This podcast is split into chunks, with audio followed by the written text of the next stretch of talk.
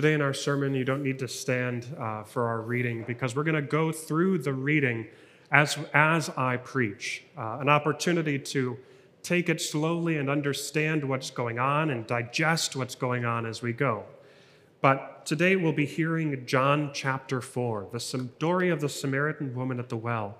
And I'd like you, as we, as we prepare our hearts for the message, to think on what we just heard happen in Exodus. For both our stories of thirst and both our stories of God showing up to satisfy thirst. So let's begin. Our story begins today with Jesus coming to a town of Samaria called Sychar, near the field that Jacob had given to his son Joseph. Jacob's well was there. So Jesus, wearied as he was from his journey, was sitting beside the well. It was about the sixth hour. And so far in the, the reading we just heard, we're setting the scene. Jesus is at Jacob's well because he's thirsty, and it's hot. The sixth hour of the day isn't 6 a.m. like we might think, it's more like 11 or 12 in their culture. And note, this brings us to our first similarity. It's hot, Jesus is thirsty, just as were the Israelites in the wilderness. Both stories are about the need for life giving water and the place where it can be found. So our gospel continues with a woman who comes from Samaria to draw water. Jesus said to her, Give me a drink. For he couldn't ask his disciples. His disciples had gone away into the city to buy food. And here we have that second similarity. Jesus asks for a drink, just as the disciples did. And yet, here the, both stories pause for similar reasons. Both Moses and the Samaritan woman hear this request and they go on the defensive. Moses says to the, the people of Israel, Why are you quarreling with me? Why are you testing the Lord? And the Samaritan woman likewise goes on the defensive as she says, How is it that you, a Jew, are asking for a drink from me, a woman of Samaria? For John tells us, John wrote this gospel John says the Jews have no dealings with Samaritans. They want nothing to do with each other. So their reasons for being defensive are different. Moses thinks that they're on the attack, and he's right. And the Samaritan kind of suspects that Jesus is on the attack, but for different reasons and in different ways. But this is where the similarities between these two stories begin to fall apart. See, the Israelites push when Moses brings up this wall. They want to knock the wall down. But Jesus, Jesus turns the tables on this woman. He says something completely nonsensical to her. He says, If you knew the gift of God and who it is that is saying to you, Give me a drink, you would have asked him, and he would have given you living water. Now, I've always already pointed out today the unusualness of this phrase living water. But the woman points it out too. She's confused, and rightfully so. When the Israelites in the wilderness ask Moses for water, imagine if the Israelites had done what Jesus just did here.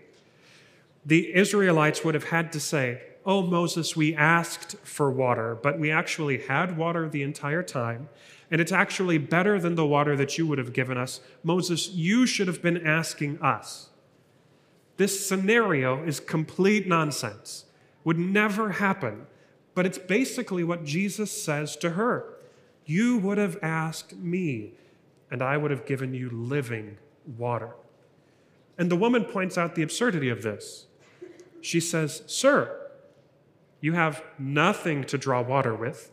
The well is deep where do you get that living water? Where are you going to get it? He said, she says, Are you greater than our father Jacob, who gave us this well and drank from it himself, as did his sons and his livestock? Now, she clearly thinks that initially that Jesus is talking about normal water. But what Jesus makes, says next makes clear that he can't be. is definitely not talking about plain old water as we might think. He's talking about living water. Here's what Jesus says Everyone who drinks of this water will be thirsty again. But whoever drinks of the water that I will give him will never be thirsty again. The water that I will give him will become in him a spring of water welling up to eternal life. Living water, as Jesus calls it, is not normal water. It's better, it satisfies forever. Jesus says it wells up to eternal life. Now, obviously, if anyone on the street said this to you, offered this to you, you would be confused. I hope you would be skeptical. but the woman, strangely enough, doesn't seem to be. For whatever reason, she seems to believe him. She says to him, Sir, give me this water so that I will not be thirsty or have to come here to draw water again. She trusts him. I mean, fantastic as that may be, she seems to trust him. She says, Okay, if you have it, give it to me. Wouldn't it be nice if that was the way that the Israelites had treated Moses? But they don't. They say to Moses, Why did you bring us out of Egypt? To kill us and our children and our livestock with thirst. They, they push and they complain, they're bitter and they're grumbling. And you know, Moses is often portrayed with a full head of hair. But these stories make me wonder sometimes if that's accurate. I mean, all I'm saying is if I get to heaven and find out that Moses is bald, I will not be surprised. But, but whatever the case, Moses despairs. He despairs at, at what's going on. He cries out to God. They don't trust him, they don't trust God. Moses says to the Lord, What shall I do with this people? They're ready to stone me, which means they're ready to kill him. And note how strange this is. These Israelite people who should have the most reason to trust, absolutely, who should trust that God will take care of him, care of them. He's brought them out of Egypt. He's fed them in the wilderness. He's shown them himself at, at, the, at Sinai. He's done all kinds of amazing things. These people should have, who should have every reason to trust do not trust.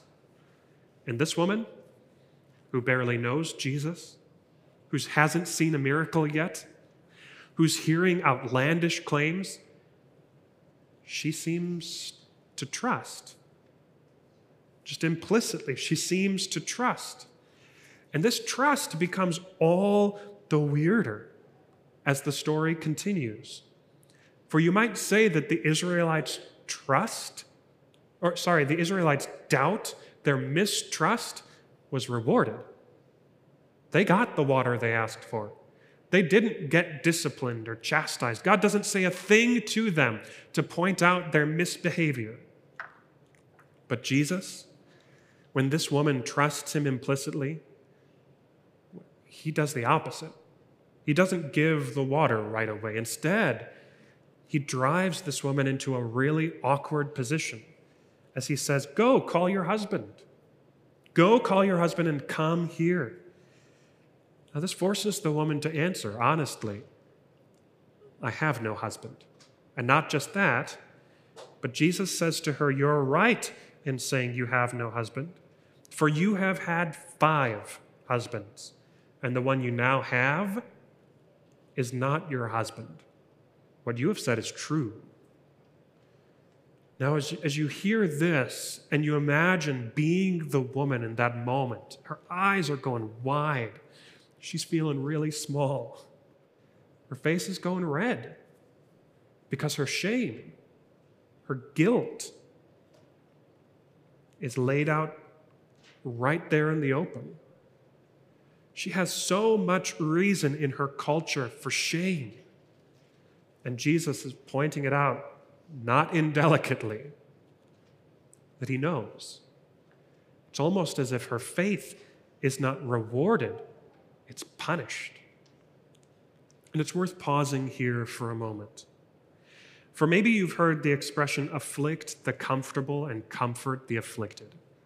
This idea originally applied to newspapers, but it's come to be associated with preaching. Preaching tends to do that, especially Lutheran preaching. It afflicts people who are comfortable and complacent and says, hey, careful, God's law actually says this. And then when they are feeling uncomfortable, feeling afflicted, preaching comes in and the gospel, the good news says, but God forgives you. And he calls you his own. He calls you worthy in spite of your sin, in spite of those things you've done wrong. And then the tricky thing is sometimes the law can come back in and start making them feel guilty again the moment they're comfortable because the well they've become complacent or they've become proud or whatever the reason. The law comes back in and afflicts them again. And then what comes back but the gospel again to preach to them again and to promise them to them again and to welcome them in again.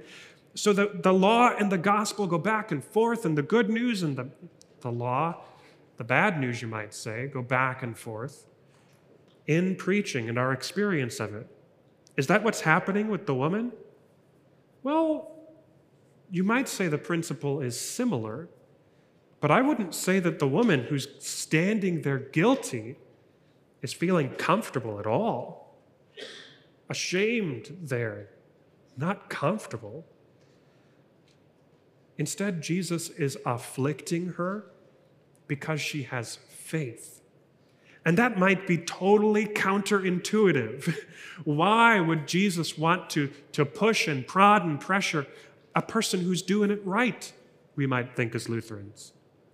Well, it might be counterintuitive until you hear what God says in the letter to the Hebrews.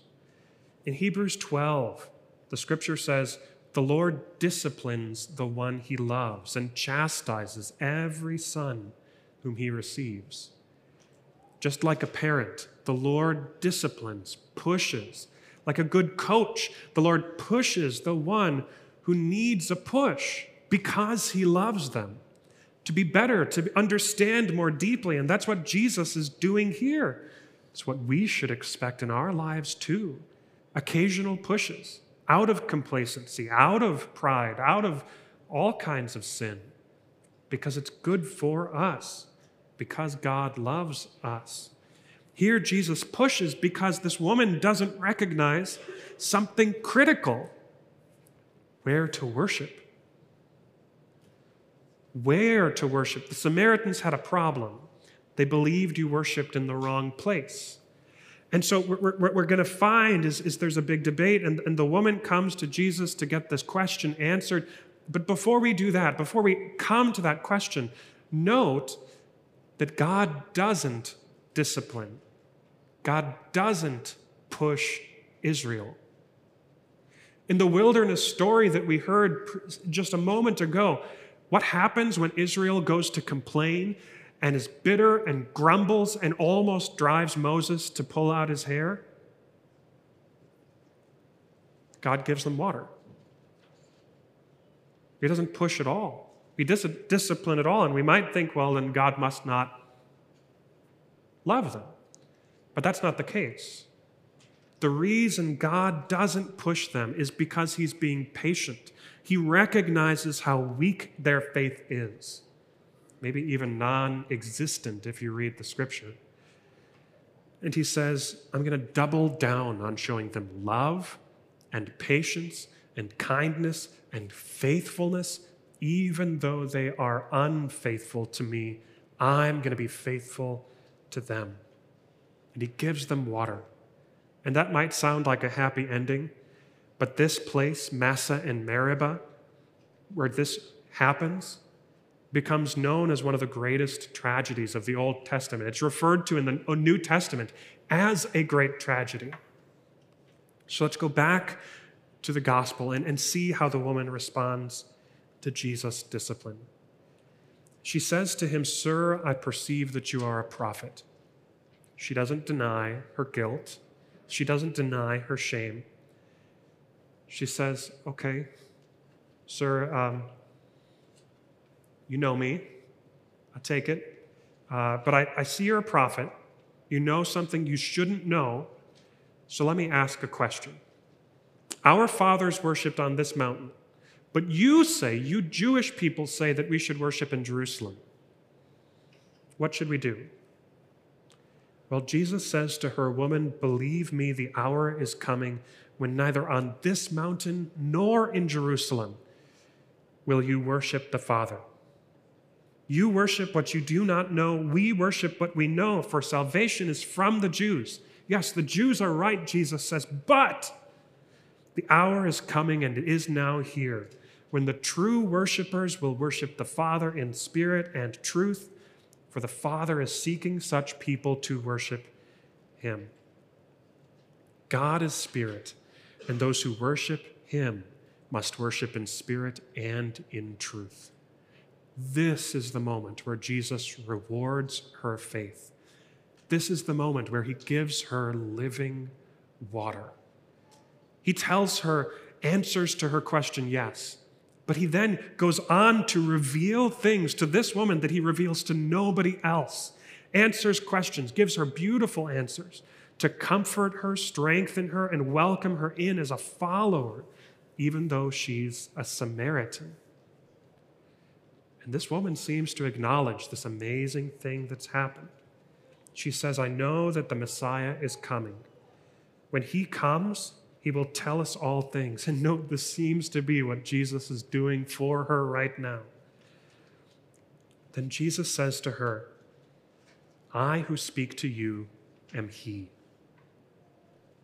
Two gospel stories, two, two stories of the Bible, one Old Testament, one gospel, completely different. The same premise thirsty people, life giving water. God stands in their midst.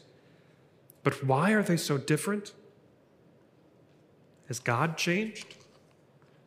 Has the Samaritan earned it? Is, is she more worthy? Is she less sinful? No.